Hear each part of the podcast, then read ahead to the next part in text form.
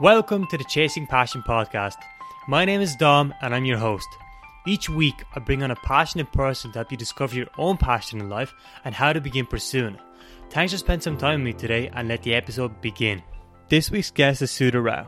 Sudha is a senior validation engineer who has nearly 10 years of experience in the biomedical and pharmaceutical industry. He predominantly works with equipment that manufactures medical devices and healthcare products. Currently, he's working on a point of care diagnostic test for the HIV 1 and HIV 2 re- retrovirus. He has lots of experience in project management and has managed many projects throughout his career. He has a degree in mechanical engineering from UCD, a biomedical engineering degree from Brunel University in London, and a master's degree in project management from UCD's Smurfit. In this episode, some of the things we discuss are what his day to day actually looks like, favourite parts of the job, and the lessons he has learned throughout his career. Without further ado, let's get right into the episode. Sudha, uh, thanks for joining me on the show. Really You're- appreciate it. You're very welcome, Dom. So yeah, I guess the first question I have for you is like, what's kind of what do you currently do? So, I'm a senior validation engineer and I work in the biomedical device industry in Ireland. So, predominantly what I work with is equipment that manufactures medical devices and healthcare products. And the current product that I'm working on is a point of care diagnostic test for the HIV 1 and HIV 2 retrovirus. Yeah. So, um, to go into it further, so what I've been doing the la pretty much since university has been in the biomedical, pharmaceutical, healthcare industry, in a various um, in various different engineering roles. So that can be from operations engineer to utility engineer to a quality engineer to a validation engineer. Mm. So what that all uh, supports is we're making healthcare products for everyday people. So I've worked on products from infant formula, which is for the very small, um, right the way to cataract lenses for the elderly or for heart valves, um, HIV diagnostic um, um, rapid device kits at the moment. So biomedical and, and pharmaceutical engineering, especially in Ireland and worldwide, is, is quite a diverse range. And in fact, in Ireland, we've got 25 of the uh, the top 25 companies worldwide have operations in Ireland. Oh, cool. And like, um, so where, where, what, how long do you work as an engineer? Um, how long I've been working as an engineer? Um, I'd say pretty much since the age of 25. It's about nine years now. Oh, nine years. Okay. Yeah. And then where did you do your education? So I was born and brought up in Dublin. Okay. Um, I'm the first generation children of immigrants from India who Yeah. moved in the late 70s. And um, I went to UCD and studied mechanical engineering. And then I went to London to do a postgraduate degree in biomedical engineering at Brunel University, um, which is an engineering college. And from there, I came back to Ireland uh, at a very difficult time in 2009, just after the financial crash. Mm. So there was a lot of um, people my age, um, the kind of recent graduates, kind of having to move overseas. Um, jobs very limited in Ireland, so I went and did a um, a master's in Smurfit Graduate School of Business and Project Management, thinking that I would leave the engineering field. But it actually helped me out quite a bit. It's probably one of the best years I ever had uh, in college, and it gave me a real better understanding for work because everything you did was in a practical and team based and group environment. So it improved things like my communication skills, um, people management, project management, data analytics, and also how to communicate to people. Um, so afterwards, I did uh, my master, my thesis, my master's thesis in how the biomedical device industry works with procurement in the Irish hospital sector. So Mm. that was doing interviews and getting data and analyzing the kind of legal and contractual obligations that you see between hospitals like Temple Street and you'll have even big um, pharmaceutical companies like Siemens. And then after that, I was lucky enough to get a graduate um, program placement with uh, a US um, healthcare and pharmaceutical company.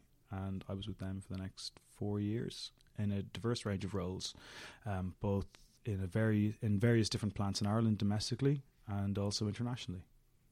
So it's kind of very similar to some of your early interviews where you're in a new you're in a new role in a new plant in a new site in a new part of the country every six months, Mm. and then um, that can be in Ireland or that can be overseas.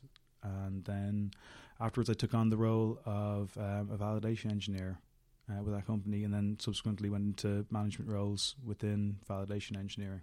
Hmm. And like, what kind of made you choose to be an engineer? Like, did you always want to be an engineer? Like, what kind of in school? Like, what did you want to do? And what helped you make the choice to become an engineer? Um, well, I'm one of the kind of very weird people compared to a lot of my friends because I actually knew what I wanted to do from a very Oh, young age. Okay. Yeah, pretty much from the age of 14, I wanted to be not only a mechanical engineer, I wanted to be an automobile engineer. Um, yeah, I was the kid, that had the Top Gear magazines back when people bought magazines. Um, a family friend of ours actually uh, in Malaysia was the general manager of Citroën. So when I was Mm. about 12 on kind of like a family holiday, he'd show me around like the showrooms and I really got into how I loved how things work, loved Lego, very kind of typical things that kids in the 90s had Yeah. and then I but I it became more focused around kind of 15 16 transition year I think one of the best years I ever did I was very lucky to do that because I got to try different subjects but also different sports and then the work experience I really liked I did Mm. all 3 weeks of my work experience at Ballsbridge Motors which is now MSL Motors so that was me for 3 weeks working with mechanics on cars from Volkswagens to Audis to Mercedes Benz. And you would think from watching Formula One that it's all pit crews and changing tires. It's that. But there was also mechanics who were dialing into cars with laptops and cars that could diagnose themselves and cars that could um, be taught. Program could be taught. This again was kind of very early. Now you see it within the automobile device in the automobile industry how advanced cars are and i really um, talked to the general manager saying to him i'd like to be a mechanic and he Mm. said the difference between you and a lot of the people i see here is you don't want to fix or repair you analyze and find out why did something break and you want to design and build a newer system that doesn't break so you're a mechanical engineer and I really took that to heart and I picked my leaving cert subjects in physics, chemistry, applied maths, which were my subjects in first year mechanical engineering. So I was fairly focused from like a young age in fifth and sixth year Mm. on it. In fact, I I think at the time the big focus on engineering and teaching. The um the Celtic Tiger was in full swing. Um, there was big money coming in civil engineering, structural engineering, especially. And so I applied. I was terrible to my guidance counselors because they were um, very kind to me and asked me, "You should think of other careers and different professions." And I was very razor focused on one. Um, and then I that's what I, I, I thought I'd be an automobile engineer up until my second year of university, um, where I would do um, internships. I did one first year, and I did one second year, and in second year, I did an internship as a pharmacy technician at Our Lady's Children's Hospital in Crumlin, Hmm. which is the National Children's Hospital, and would also have the National Children's Cancer Ward as well. So when I was in working in, I was I was in the pharmacy. I was making drug boxes. I was working as as, as like a porter as well, and delivering them to um to the to the wards. Obviously, fully checked by the pharmacists. But I started asking questions. So you'd think, you know, in a children's hospital, what's in the pharmacy? Calpol, Rennie, cough bottles, and then I saw a drug called Viagra, and I went, why are they treating children with Viagra? And I went, well, it was never designed for what you think it was, Sudha. Um, the active pharmaceutical ingredient of, uh, or the trade name, sorry, I should say, of Viagra is uh, sildenafil.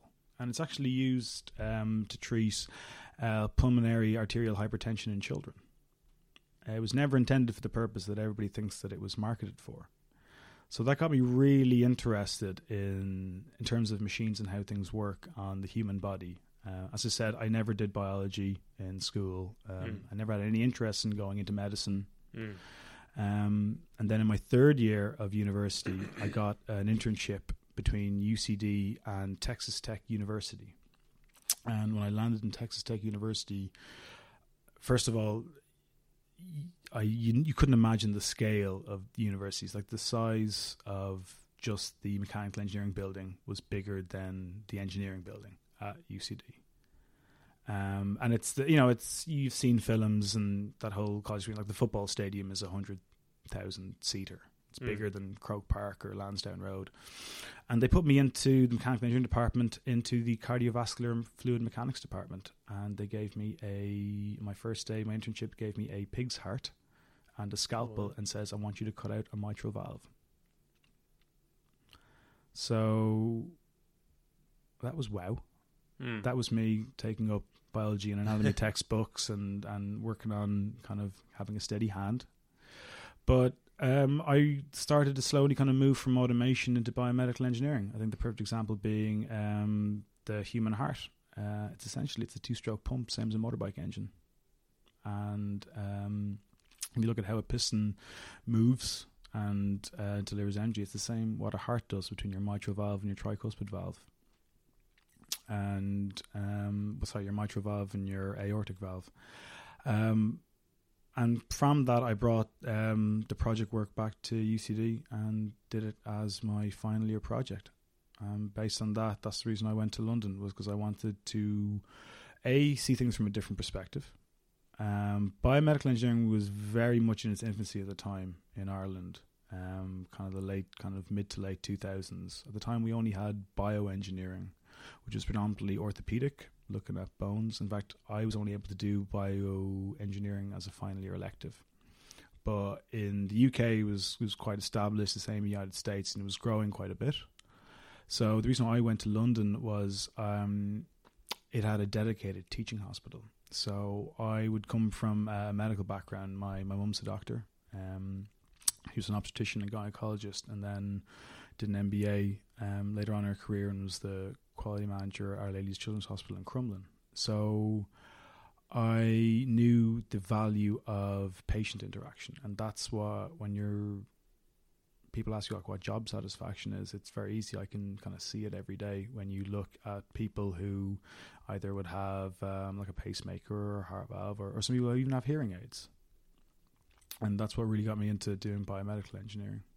Um, and then, like I said, I'll, I'll kind of I've kind of backtracked a little bit, but I'll move forward to to getting my um, graduate placement, and so that took me to a variety of, of different roles of learning as an engineer. It's a re- I, again, I come back to your earlier interviews. I'd highly recommend a STEM subject for um, students that learn because it gives you that very logical, Mm. um, direct way of thinking. So for me, I'd be a very visual person. So I always learn by drawing or by writing. Even when I'm thinking out a process, I will take a blank piece of paper and draw out the problem, write out the problem.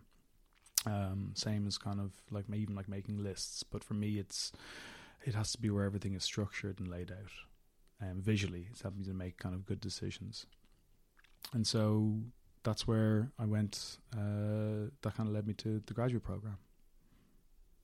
And you said you also did, you also did a project management training, and you're currently working as a product project manager. Also, Mm-hmm. like it's kind of different, you know, mechanical engineering. Then you go to more biomedical, and then you're doing business stuff as well. Yeah. Like, what kind of draw you towards uh, project management? Well, for me in in, in, pro- in project management, um, coming from my masters was it's it's you need to have. I had very um, specific technical skills, Mm. But there's no good in making a product if you can't sell it, market it, uh, improve it, and then you have to also be able to have things like quality control and compliance and quality assurance. You have to be able to defend to uh, auditing bodies and governing bodies why you've made something the way you have and is it safe. Mm. So the project management um, masters, and then later the project management work I did now, it also just gives you that kind of that lateral thinking. So it's not about making one component. Let me let's take a look, for example, uh, these headphones in my hand. So an engineer will purely look at the design and how to make the technical know-how of how to make something this um, small, deliver it. But then you, you do project management. You're like, well, how do you make a system that makes a hundred thousand of these on a production line at a hundred a minute that can then go into logistics, distribution, get onto a plane, mm. get it in multiple markets around the world. So project management gave me a much more keeping that engineering core, but a much greater business uh, discipline because um, it's one thing to make something from scratch into grams, like a new drug development. Another thing to take it from grams into kilos, kilos into tons, then make tens of tons of it every day, 365 days a year consistently. That 100,000 tons of a specific drug or product is just mm. as good as the first gram you made it. It's just as safe, it's just as compliant, it does the exact intended function, and it's you know, built as if intended for my family would be kind of a slogan we would have had. Hmm. And um, like, what do you actually do on your day to day basis? Like, what what do you do currently in, in your job? So, like, what does your day to day look like? So, my job, my day to day job, uh, looks like um, commissioning and qualifying uh, equipment, processes, and systems for the manufacture of um, biopharmaceutical products pharmaceutical products and medical devices and mm. diagnostic kits. So um, projects that I would manage would be things like tech transfers. So tech transfer is where um, we are. My company is acquiring a product, and we're going to make it in our site. So what I would do is I would go over to the site that we are taking this from or mm-hmm. duplicating and I understand how their manufacturing process works, and then I build that over at our site. So that's everything. It's not just building the equipment or buying the equipment and commissioning it. It's the laboratories that it's in, it's the manufacturing floors, it's the warehouses, it's the documentation, it's the training, it's the raw materials. So this is where you're getting into how you make something safely, consistently, repeatedly at a very high level. It's manufacturing engineering. So that can be so that can that will be for large projects. Small projects I would work on would be um, we, we we need to upgrade equipment. Um, we'd have a lot. I would work predominantly in a lot of automation. So, for example, there are things now. Um, projects I would work on would be things like um, automated guided vehicles. They're called AGVs. So, what they essentially are, they're automated forklifts that have no driver are completely pilotless and they can read off things like barcodes or you would have case packers and um, pouch formers that can work purely based on robotics and sensors and the machines talk to each other and the machines print out reports and the reports uh, are countersigned by a human. So you have things like machine learning and then you've got analytic um, uh, instruments as well um, things like HPLCs, gas chromatography equipment, where you as a human are giving the decision over of to a machine to make to make a choice whether it accepts or rejects um, a product um, in a process. So one would be um, a weight checker. So we manufacture a a device that goes into a hermetically sealed pouch that's been mm-hmm. air tested that it can survive in a container ship going to Ethiopia or it can survive in, in minus 20 degree air freight going to Russia. And a weight checker will go and take that um, device and it will either, if it's not meeting an acceptance criteria, it'll make a decision to accept and reject it. Now, it's got to be able to do that 24 hours a day at 100 parts per minute and never make a mistake. So it's the maintenance of the, those um, systems, the design and, and, acquiring of those systems is where project management kind of comes into play. And specifically in validation engineering, we look at from what we call the V model, which is from a URS, which is a user requirement specification. So this is where I'm kind of writing, I need a process to do X. So what is what does that fully entail? And then I give that to vendors who will then tell me, well, I've got a machine that can do X for you. Mm. At the very beginning, and then I will take that machine, I'll bring it onto site, and I'll qualify it, I'll test it. So I'll do what's called uh, an IQ, which is installation qualification, and then I'll do an OQ, which is an operational qualification. So I'll test it at the upper and lower limits. And then I'll do a performance qualification where I use it to make live product, and then that's what we call the validation life cycle. So everything that you see, even in this room, um, every the process I'm talking about. They can include things like the watch you're wearing or the headphones that you make. They're all the machines that make those systems or the processes and the people. That's all validation engineering. Well, there's there's a lot of there's a lot of factors involved in your job, and like, what would you say are the key skills uh, that that anyone needs in order to succeed?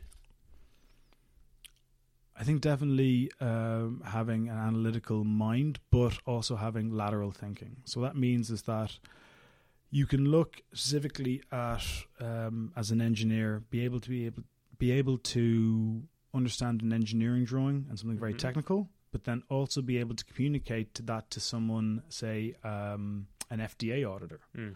or a financial controller or a CEO. Um, being able to have technical skills, but also being able to have very good communication skills. So one of the things that I would have learned in undergraduate um, would have been you should be able to draw your idea on the back of a bar napkin. Um, like the analogy from my dad's time would have been doing calculations on the back of a cigarette box.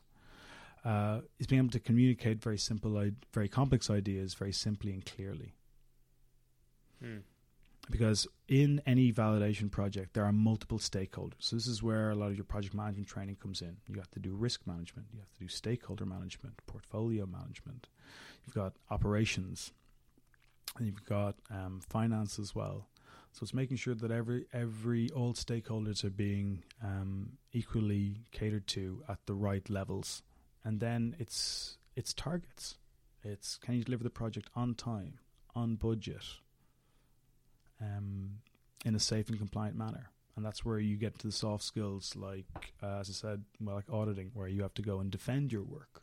Mm. So Mm. you're, I, I will, everything that I've said to you in the life cycle of one machine or one component will be documented in what's called a validation pack, and that'll make the rationale of why I did what I did. Um, that'll include things like mathematical sampling.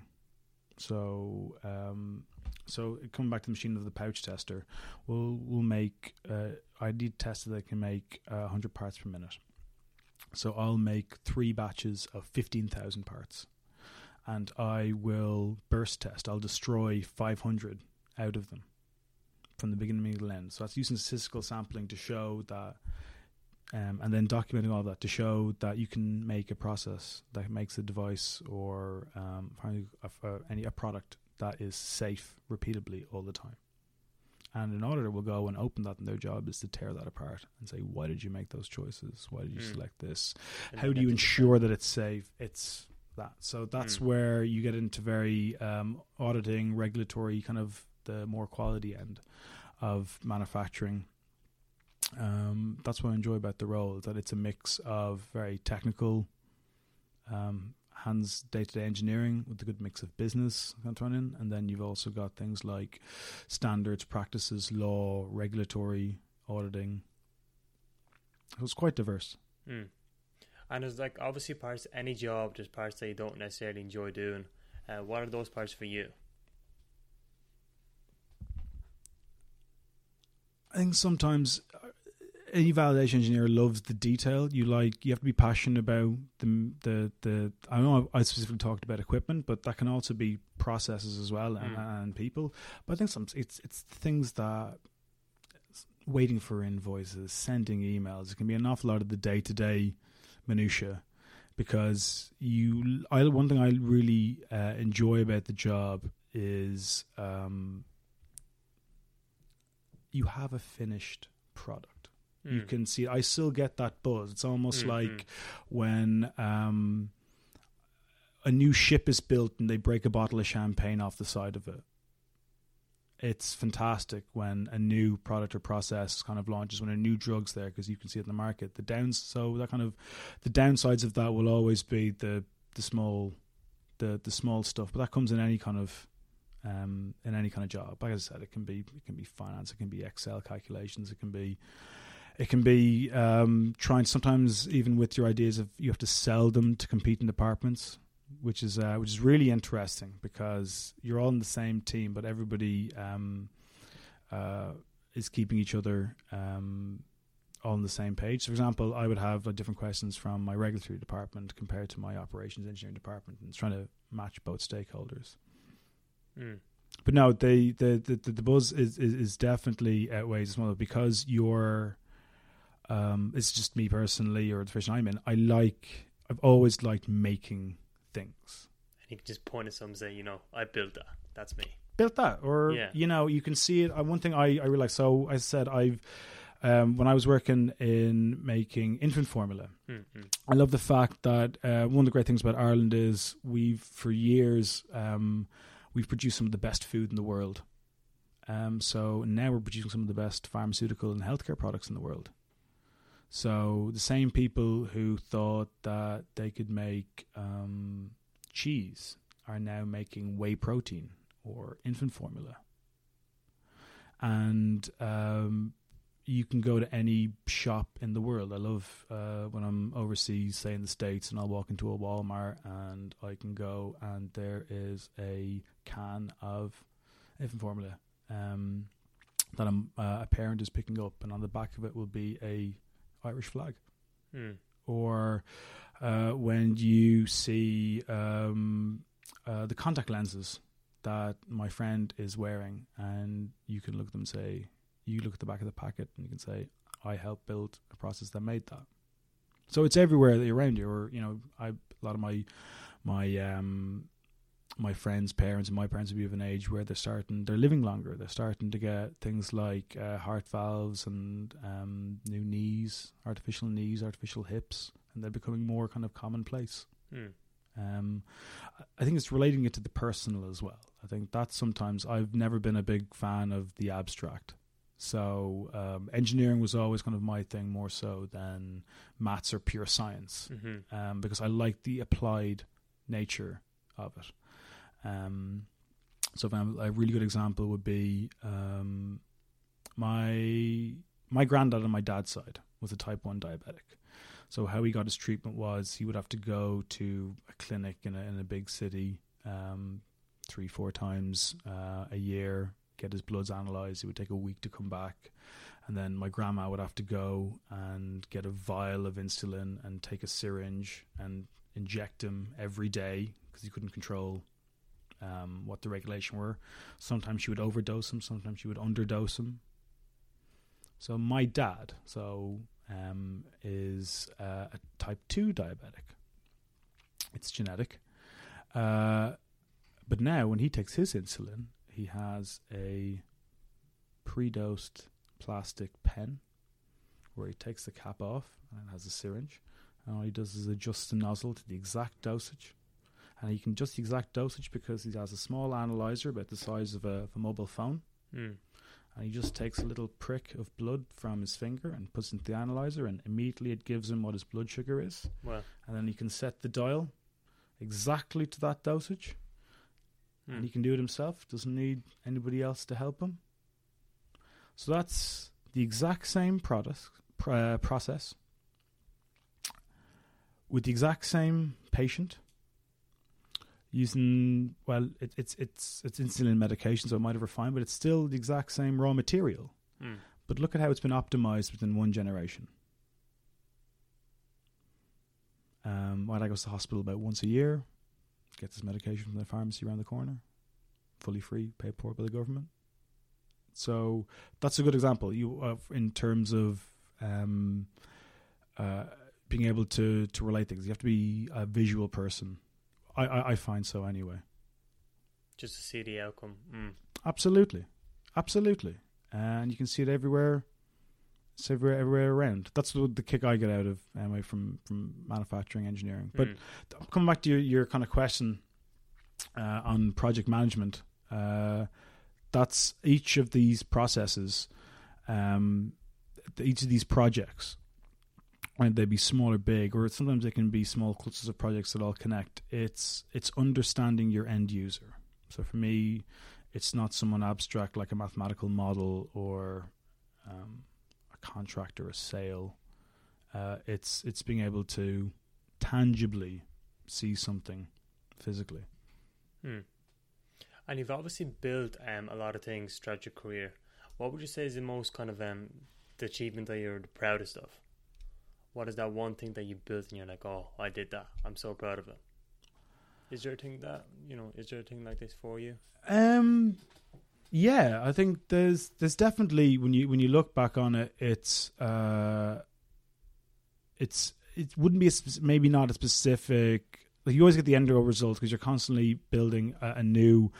Um, a new equipment, a new machine, or you're doing software upgrades. So a big thing in validation engineering at the moment now would be computer computer systems validation. Mm, mm. So that's where if we're going to give machines control to make decisions, and um, but yeah, at the end of the day, they are making they're making products that go into people. So you've seen like robots now make uh, cars of the last kind of twenty five years, Mm. automated welders, and cars have a very important role in keeping people safe. So one of the ones that I've really enjoyed has been probably um, in about a two year period doing high level automation.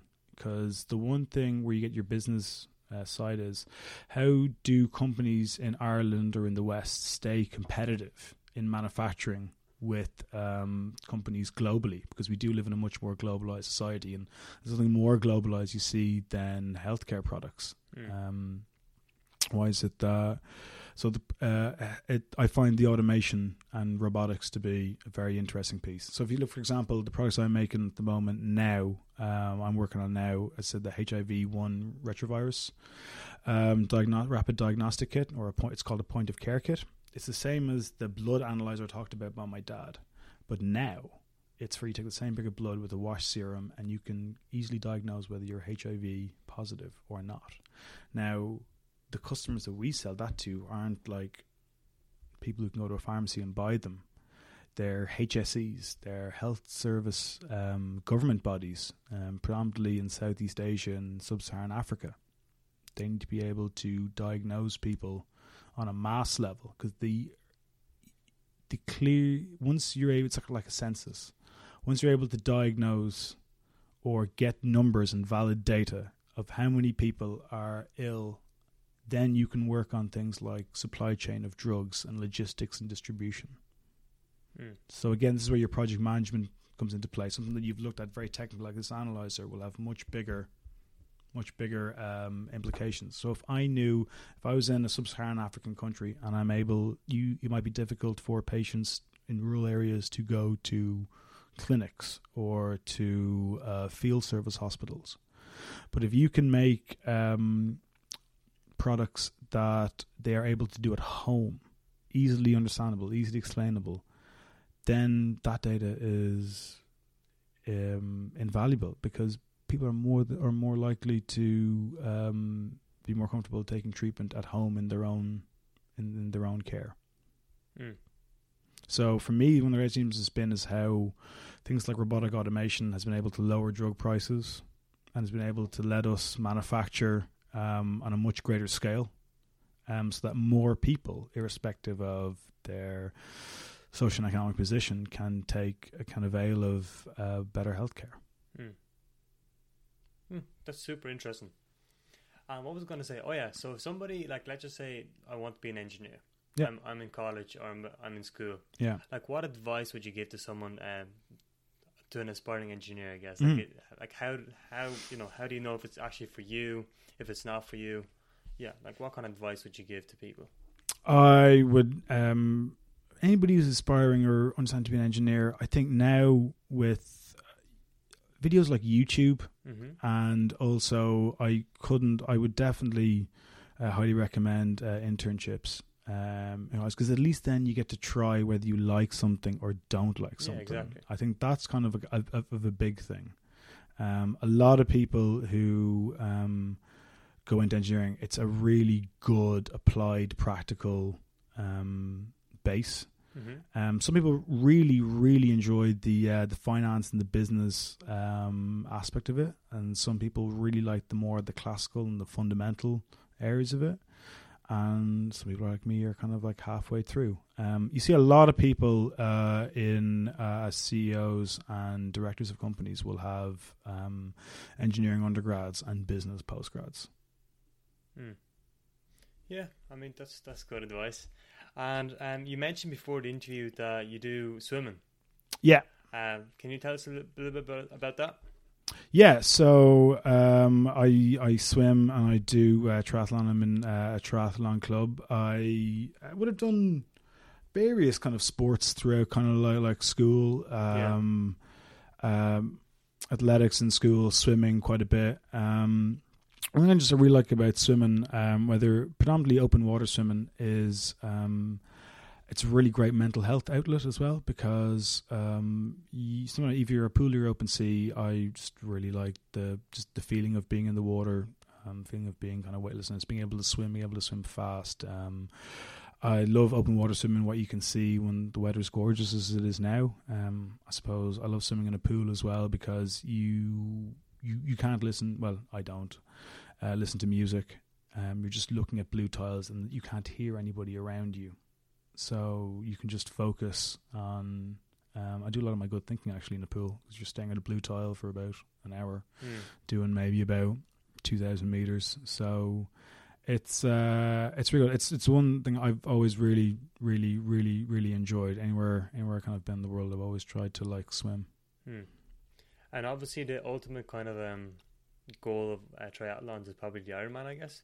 Yeah. Ever consider doing the Ironman, or have you done the Ironman? Before? No, I haven't. I haven't. I haven't. No, no. I'm de- definitely building something. I would build build up to. Um, uh, I've done. Uh, in fact, I'm doing typical engineer. I'm doing everything in in three phases in feasibility. So uh, I swimming would be like my strongest suit, and running would be my weakest. Mhm. So last year I did the Glendalough uh, open water race swim, which is the Ironman distance, which is 3.9 kilometers. So it's basically three laps of Glendalough Lake. Um, so I know I could do that. I was really happy after doing that. And this year I'm doing the Dublin City Marathon, um, which I'm very scared about in like 17 weeks. So uh, and been training for that. So I want, I would like to do it, uh, but I'd like to be able to do. If I know I can do everything, each segment individually, so it kind of relates back to the engineering. I look at each individual element, and, and they're all working. Then I can tie them all together. But no, uh, triathlon is it's a great sport. It's doing well in Ireland. Um, we live in a really beautiful country. It's a great way to see Ireland going to races Yeah, absolutely. going to see yeah. different parts. Um, a couple of my uh, club mates were doing a race recently in Donegal, and like when it, you can see some of the most beautiful parts of the country. Yeah, I mean, so you you definitely see you, you definitely see yourself doing the Ironman at some stage. Uh, I would Like, like to. At In some how many yeah. years would you see yourself doing it? Because it's a very big commitment. Like I've I've seen like I've seen YouTube videos of people doing it, and like they took out like four four hours each day or more just to train for the Ironman, and that this Well, a perfect example months. of project management. Yeah, apply that to Ironman. Absolutely. Um, oh, I'd I'd probably say um, realistically within uh, five years. Five years. Yeah, it's a very uh, but at least within five years. I think that's where uh, I'd need to to go to for it. But it's it's the training and it's the commitment as well. yeah. Um, that's why I've kind of really got into sports. Kind of, I was really into school, and then more so, and maybe the last four or five years. Um, like a lot of people, I got to college, and it's a big reputation at the time in in engineering. Um, we used to work really hard because a lot of my other friends who did different degrees would have had maybe, say, less than twenty hours of lectures, where we were full on. It was just before semesterization, so it was yeah, we worked hard and played hard. So definitely, um, I'd recommend anybody to to take up any kind of like sport, individual or team, because from a mental health and, and, and well being perspective, I I definitely wouldn't have gotten as good leaving results if I hadn't been um, doing competitive sport. Hmm. Um, one of the previous guests I mentioned that you're a great cook. Uh, could you tell us a little bit about that? What kind of stuff do you cook, or what? How often do you cook? Well, I cook every day.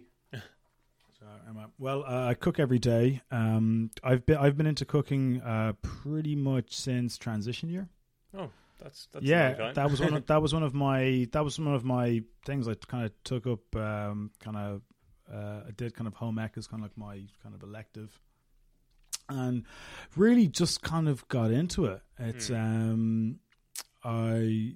My dad was a good cook. He was a chemist, so whether he was in a lab or in a kitchen, he'd just be like blaring out tunes and and anybody would kind of like come to the house. It would be my mum in the front, my dad in the back in the kitchen, and sit down, cold beer, and he's just kind of jamming away. Like you see some people play music or some people freestyle. Um, I, I, yeah, that's that's my creative outlet. It wasn't wasn't really good at playing music, wasn't really good at drawing or art, but no, cooking was my kind of creative outlet and trying different things. Hmm. Yeah, interesting. And uh, I guess what are you currently most excited about? Um, what professionally or personally or a bit this of both? Could be both, yeah, professionally, personally, Um, but more so personally, I guess. personally, um, I think what I'm really excited about now is, uh, like I said, I, I worked kind of overseas and in different parts of Ireland, and it's been glad. And I moved back to Dublin to my home city. Mm. Um, that's been really great the last kind of like two three years. Um, and what I'm looking forward to in the future is.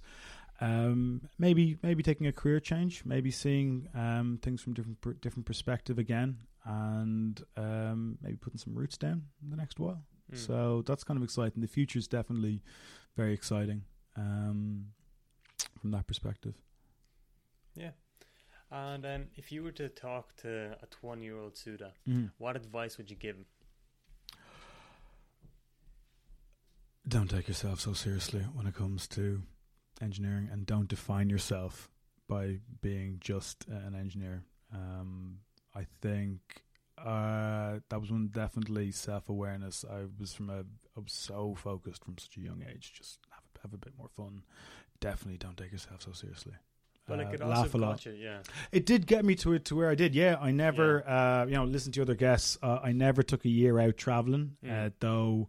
I would have done like I've been to some fantastic countries. I would kind of go on like a, a big holiday that every every kind of like year. Mm. Um, some of them have been, you know, I've been. You know, I've been to rugby, so I went to the Lions tour in 2017, New Zealand. Um, last year, I was at a wedding in Canada. Um, a couple of years ago, I was at another friend's wedding in Brazil. So, um, they've been brilliant. Um, but I definitely think that uh, sometimes it, it, it, can be all right to uh, just just just take a break. Um, but for me, I, I I was I was just so focused that they said we need you in, um, I that's what I like about. Every six months, we need you to move, um, and you'll be in a new site, and a new plant, in a new country with new people. Um, and how do you adapt? So so that was uh, that was the the sacrifice that had to be made. Hmm. Well, I guess that's what it takes. I guess you have to kind of stay focused to achieve what you want to achieve. But You do, but there's also like you can get to you can get to a stage where sometimes you need to look at you know your um your personal life, um relationships, um your health, your mental health, yeah. and uh, where where you are, where you are in life as well. Um, like I said, I come back to that analogy of transition year. You don't just have one transition year; you have a couple of them, hmm for sure. a couple of them, and they can, they can be quite good. yeah, it's funny because like when you mention like mental health, you know, like exercise and eating well. Like I feel like if you don't do these things, you're not going to perform as well at any job. Absolutely. So like they, they should be your number one priority, and your job should be kind of second. Uh, like yeah, what are your kind of thoughts on that?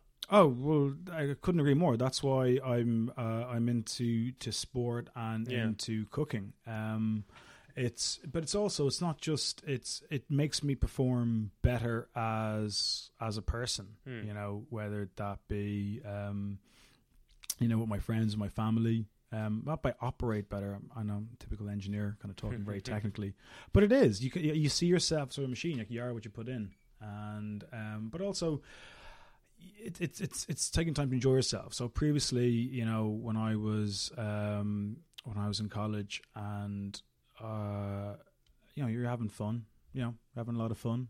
But now it's instead of like friends that I wouldn't see instead of every week, now I see them every month or two months. But instead of let's just meet up at the pub, it's why don't we go to a game? So uh, I went with um, never been, you know, uh, never been to a hurling game in my life. So last week I went with a buddy of mine from Wexford to the All Ireland, the Leinster uh, hurling final, Hmm. and uh, wow, that's fast. that is fast, like like full on. Like when you're not watching on TV, you know, Lower Hogan, Croke Park, and um, I really, really, really enjoyed it. So I think that's thing from a mental perspective is you work hard during the week and you enjoy yourself and you train and you eat right. But the weekend, like go to a game, yourself. go to a gig. But like that's you know, and if you're building up like some of the best nights I've ever had have been the nights out after a big race that you're kind of um, gearing up for. Hmm. You know, always give yourself uh, give yourself goals and treats and, and, and things to, to, to, to projects to look forward to. Yeah, absolutely. I agree with that as well. Yeah. hundred percent. And is there any like things that you? Is there any like absurd habits that you do? Anything unusual? Um. Oh yeah. Well, this has actually been said to my other people. Um, Oh, where I um will talk to myself as if uh, I'm trying to like be a project manager to myself. Or I'll literally I'll be in the shower and I not like you know abstract things. It'll be like right, you need to do X now, meet person Y, go to that Z, and then this is how X will connect to Y and will connect to Z later on. And you actually talk to yourself like uh, verbally, like Oh yeah. with full, full, oh, Oh yeah. interesting. yeah, yeah, yeah, yeah, yeah, yeah. Very, it's yeah, it's very, very, very abstract. Because I, when you know, you sounds like when you're you're swimming and you're alone your thoughts and you're thinking out ideas and and it it'll just come out totally yeah. They're more like I'll, I'll it'll be very weird. My girlfriend also tells me, "It's like, like, who, who are you talking to in the shower? Who are you talking to?" Just me. yeah. And are you a reader actually? Yeah. You read books. Yes. What kind of books do you read, and like what kind of books made the biggest influence in your life? Oh, uh, definitely biographies. Oh, Biographies? yeah, definitely biographies. Um, and why is that? I think it's I just I've really been uh, a fan of like different types of uh, high performing people. Mhm. So I think one of the and that can that can be and and it's and like sometimes it can be the technical people, sports people. Mhm. Um, I've really one of the best books I've ever read the last kind of like four years. I have to say would probably be Paul O'Connell's autobiography.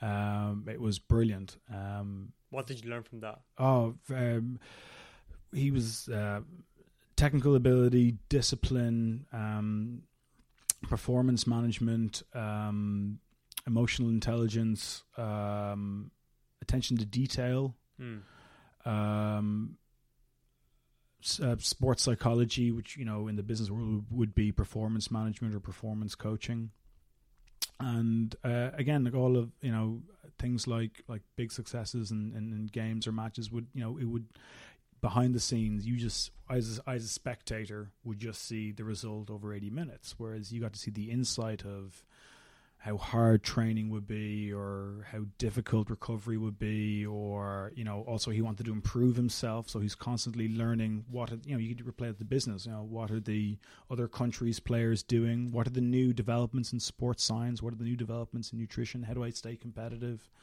I think a lot of high performing um people from biographies kind of influence me because i i always try look to apply um, their mindset and, and, and some of the, the good attributes they have to my own life. Hmm. Yeah, that's the thing in the books. Like, I really think it's like it's a bargain. It really is because you can literally extract people's information, Yeah. like very successful people, into your own head. You can Oh. use, you can pick and choose what you want and apply it to your own life. Like, they really should be priced like thousands of euro because, like, well, not not they shouldn't be, Mm. but like. They're just they're so good just get insight of you know information the other successful people. I very much think so. I, I I really think that the, the level, especially now with um, uh, like professional sports, Mm. um, the level of detail that people are going into, and especially in Ireland, um, where we have, I'm I'm still blown away that we have such high performing athletes who are doing on a voluntary basis. Yeah, and the discipline that that goes into it. Um, it, it it's behind the scenes. It, it's also how do you deal with success and failure? Like rub off the last loss and go on to the next win. How do you improve yourself better? But then also sometimes like do you enjoy your wins enough as well? I think that was probably like uh, something that I wouldn't have had. I'd always be very hard on myself on on on on, on professional things that didn't kind of work out, but. Uh, it's it's the lessons you learn. It's how you get more adaptable and and, and, and more resilient. Um, absolutely, it's it's I, I find any kind of high performing bodies. They can be leaders in business. They can be sports people. They can be. Um, I went to see. I went to listen to a talk in UCD in February um, with Mary Robinson. um, who has a new book on climate change, and that just blew my mind. What does she? I never read that book actually. Like, what's oh, it's about? brilliant. Um, um, well, she went from like UN Commissioner on Human Rights to now, I think, a UN position in uh, climate change. But it's Mm. not when you think about climate change, you think purely about um, like fossil fuels or or recycling and plastic and a lot of that. But then you talk about things like economics, like why is it incentivized sometimes? Why are there like um, why aren't there why are there tariffs on on, on renewable on renewable energy, renewable energy development versus um, why are patents bought up by um, by some companies? Mm. And just because we talked about performance and just Mhm. optimizing yourself, Yeah. Like, what are kind of the in the last five years? Like, what's the habit kind of that helped you, you know, become a better person, or like, yeah, a habit that's helped you the most in the last five years? Uh, visualization. Visualization. Yeah, so that would be writing onto a whiteboard. So how do you how do you approach this? Like, do you sit down each day and just visualize what you want, or like how how what's your process for visualization? In in the yeah in the, in the morning, first thing I'll do is is, is I'll list out what my uh, objectives are um, for the day, what Mhm. what what um, needs to be carried over, and then how I'm going to implement them. Um, so I need to do I will do everything by a weighted score, and then you know hit the hardest stuff first, and then you know based on your performance, take another project, and then something more difficult later on, and something easy it's it's very much I, I I like to have a very focused and disciplined mindset yeah, uh, because then I don't get panicked. I don't get flustered. I you like to be in control. very much so, very much so. But it's also being able to have the adaptability to um, learn when things are outside of your con- when things are outside of your control, why they are, so Mm. that you're you don't get um, uh, pressured into making the wrong decision. Um, Mm. Things like patience, discipline, um, all really, really good skills. But you have to do that all with uh, with a smile. Well, I like to think that I do with a smile on my face, and I still have that passion, and enthusiasm. Yeah. I hope that's come across in this interview. But I thankfully think that um, it, it you look at the end goal, and you you go home and um, not compare myself to the people of other professions, but you're they're going. That was a tough day, or that that that meeting didn't go well. But at the end of the day, you're making healthcare products for people. You're helping people.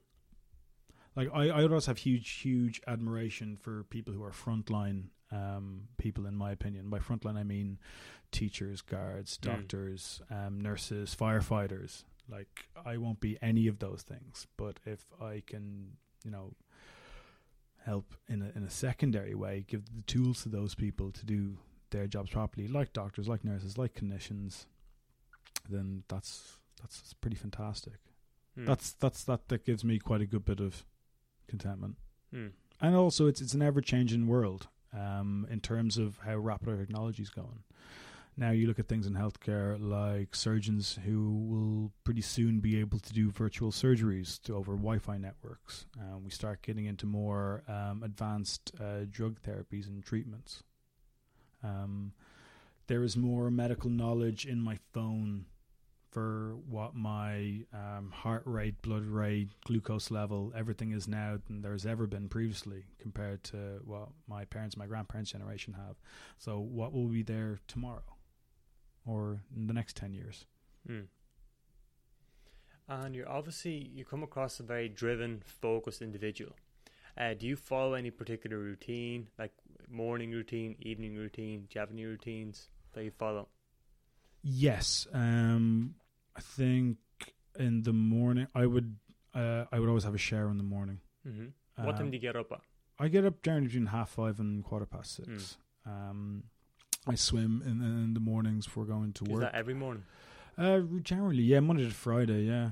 Um, I would. Um, I just find it's a good, it's a great way to kind of clear head. I, I bring my own breakfast. I have my breakfast in work. I bring my own lunch into work. So I like kind of packing up, packing up my lunch boxes, knowing what I'm going to make, meal planning, kind of the next kind of day.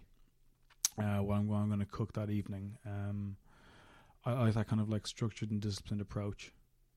Um, yeah, I, I, I couldn't exist in a. My room's always been very clean from a young age. Oh yeah. Oh yeah, yeah. Didn't Super organized. Everything's labeled. totally didn't didn't need didn't need to be told. Yeah, yeah. If there's like I do, I'd freak out if I saw like kind of a load of clothes. So I'd be in in the like. It's it's it's that uh. It's it's it's from it's it's from working in in, in labs and in engineering workshops. Hmm. Like if you you know, you know the side of a really good mechanic by by if all of their tools are in exactly the right position, like the eight millimeter screwdriver is right beside the nine and right beside the seven, it's hung up in exactly the place, and everything is clean and spotless. It's the same way with an operating theater. It's the same way in a good kitchen. Really good chefs will always have absolutely neat, cleaned, organized, polished stainless steel. Yeah, absolutely. Yeah, So you wake up, you get a shower, you Yeah. go for a swim, yeah. and you visualize. I visualize. Yeah, I visualize what set your objectives. same objectives, what I'm going to do, and then you know that's that's a great thing. I probably about kind of, and I wouldn't have done this previously. It's only in the last kind of couple of years I started Okay. kind of swimming in the morning. Um, it, it's uh, I it's great. You can, but you know, you're not just thinking about objectives. You're maybe thinking about uh, maybe I'll you know like to plan a dinner with friends at this new Hmm. restaurant I read about in the paper this Friday, or um, there's a double header in Croke Park next next Sunday. Who's who's someone I haven't spoken to in, or a friend of mine I haven't seen from college in about a year. Let's meet up and go to a game over kind of of, of an afternoon. Hmm. Hmm. Um, and then when you go in, and then go going to work, just it's it's I'm not in a I'm not in a fluster. I'm not Yeah, because you're in control. I'm not going in late. doing. Yeah, yeah. yeah, It's nice beating the traffic too. oh, early. absolutely. Yeah. That's Yeah. probably yeah, because most people probably spend their time in, in traffic like an hour or two hours that can day. that can really uh, yeah and that will um that will get you stressed that Yeah. can get you very i've seen and i said the same when i used to come home um i was working in different counties in ireland and it's very rural counties where Hmm. um there weren't a lot of people my age there weren't a lot of people um like me so i would just focus on my work um and then I would come home at the weekend and I would really go out with my friends. So that was just a continuation of college, that kind of work hard, play hard. But um, like if you ask my mom, like you know, she'd say he used to come home on Friday exhausted and incredibly angry. Hmm. Whereas now I don't have that and anymore. It's a very nice level. It's still it's Monday to Friday and keep yourself in good nick and then enjoy yourself the weekend. But it's much more evens. And it's actually it's made me you, you make you, you work smarter as opposed to, to harder. You make the right choices. You can see the the, the wood from the trees. Hmm. And we talked about morning routines. Hmm. And do you follow any evening routines? Like, do you reflect on your day? What went well? What didn't go well? Um, yeah. Do you follow any evening routines?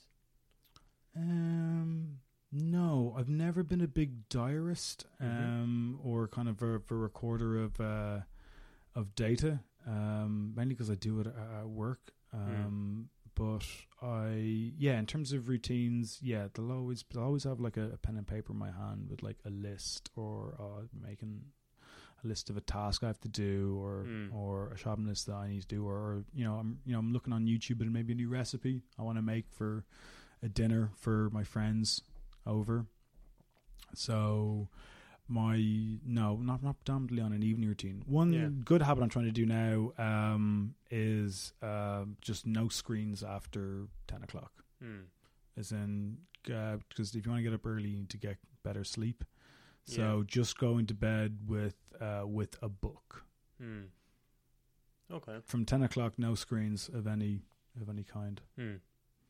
You know, yeah, sleep. Like sleep is super important. I was reading this book, uh, "Why We Sleep" by Matthew Walker, Yeah.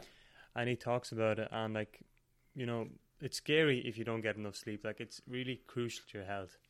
Like, um, you know, seven to nine hours is recommended amount of sleep, and what he recommends is for people to go to sleep at the same time and wake up at the same time, and that's Yeah. probably the biggest takeaway of the book. And yeah, like like you're doing now, don't have any screen before you go to bed. Just Yeah. read a book or something instead. And you know, you're obviously always kind of in control of your life. And what Mm. do you do when you feel overwhelmed or unfocused? How do you approach that? Um, well, that's really kind of like stress management. Yeah. Um, so now what I do is um, things like breathing exercises. Mm-hmm. Um, there's some really good apps uh, online like uh, Headspace and Mhm. Breathe and Calm. and it's uh, I think an awful lot. I've uh, channeled more of my energy now into into doing things like different classes, um, whether that be yoga, whether that be Pilates. Um, definitely, kind of seeing the, the the connection between performance management, mental health, and physical ability. Hmm. Um, previously, in terms of um, stress management, did you know, I probably drink too much coffee, have too much caffeine. um, so I now have like kind of one good cup of coffee. Today's an extra treat. um, they're they're they're they're things, and you, and you, that comes with age as well, Mm. because um, when you know you're just out of college, you you want to be well. If you're a very highly focused, highly ambitious person, you want to go the ladder very fast, very quickly, um, and that's and that is good, but it's the way you do it, and what you do without kind of ruining relationships either. And what advice would you give to a college student who's driven, ambitious, and just wants to succeed in the world? What kind of advice would you give to a college student who's about to graduate? Mm, Graduate. Well, the easy thing to say would be have empathy because you don't want to go up the ladder while stamping on an awful lot of toes. Because believe me, in um, we live in a much more globalized society now, and uh, a lot of people that you think you're not going to see again, you could be Mm. very surprised that you might see them again later on. So, I would say an awful lot of um, have, have have good people management skills if you can. Um, another thing would be is put yourself out of your comfort zone. Uh, then you really want to start testing yourself for challenges. So, like one challenge for me, definitely, I was fresh out of college. I was uh, out of Smurfit. I had done. I had taken on a graduate um, position, um, a graduate program. So my first assignment was in um, a plant in a very rural part of Ireland, uh, where I was the supervisor um, of a utilities uh, plant. So a utilities plant that's making uh, supercharged steam in boilers, and these boilers are the same as the kettle boilers you have at home, except they're the size of double decker buses. They're huge industrial systems, and I've got a crew of eight. And my senior boiler operator has been doing his job about 20 years before I was even born. So you can't walk in and think that you're the Rolls Royce, you're the finished goods. You're he would say to me, and I would learn from him every day is a school day. Hmm. And I've one final question for Sure. you. So let's just say there's a board, a billboard, whatever, and Mhm. everybody in the world could see this message. What would you write on that billboard? Like, what message would you dis- would you display to the world that everybody could see?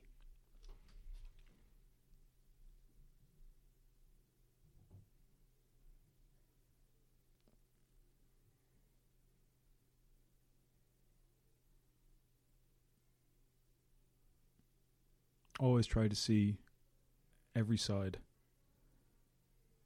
of every problem. And could you just explain that a little bit?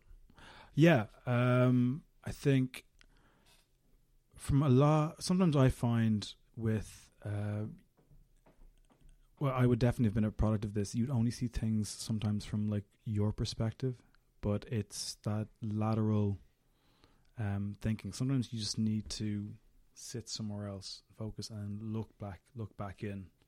Um, like I've been able to do that because I, like I said, give you the, the earlier example you know, uh, I'm a city boy. I didn't come from rural background. Uh, so when I landed into uh, different different places, and it could be even internationally as well, uh, you have to sometimes just project yourself uh, away and look back and saying, "How am I?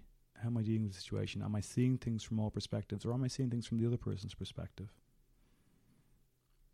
that can work not only in your personal life but also from business sense in terms of negotiations, um, contract management. I think that's one that I would definitely because when you're young, you you just you just see it from from this side, but it's where you can sit there and like look laterally and and think laterally. So kind of understand what other people are thinking, put Yeah. yourself in other people's shoes. Absolutely, Absolutely. It's very easy just to say like empathy and call it that, but it's a really good line from a book I did in junior cert called um, To Kill a Mockingbird. Mm. I think the, the dad Atticus says to the daughter Scout, you got to put yourself in another man's shoes or another person's skin, zip it up, and take a walk around. Yeah, that's powerful. Yeah. Well, look, Sudha, it was a pleasure. Really enjoyed the conversation, and yeah, thank you so much for doing it. Oh, thank you very much, Tom. Is there anything else you'd like to say before you before we finish up? No, that's been fantastic. Thank you very much. Thank you so much. I hope you enjoyed this episode. If you did, it'd be pretty cool if you shared it with your friends or anyone else who you think will benefit from it. You can find all the show notes by going to the website chasingpassion.e. That is chasingpassion.e. Thank you for listening today, and I hope you enjoyed the episode.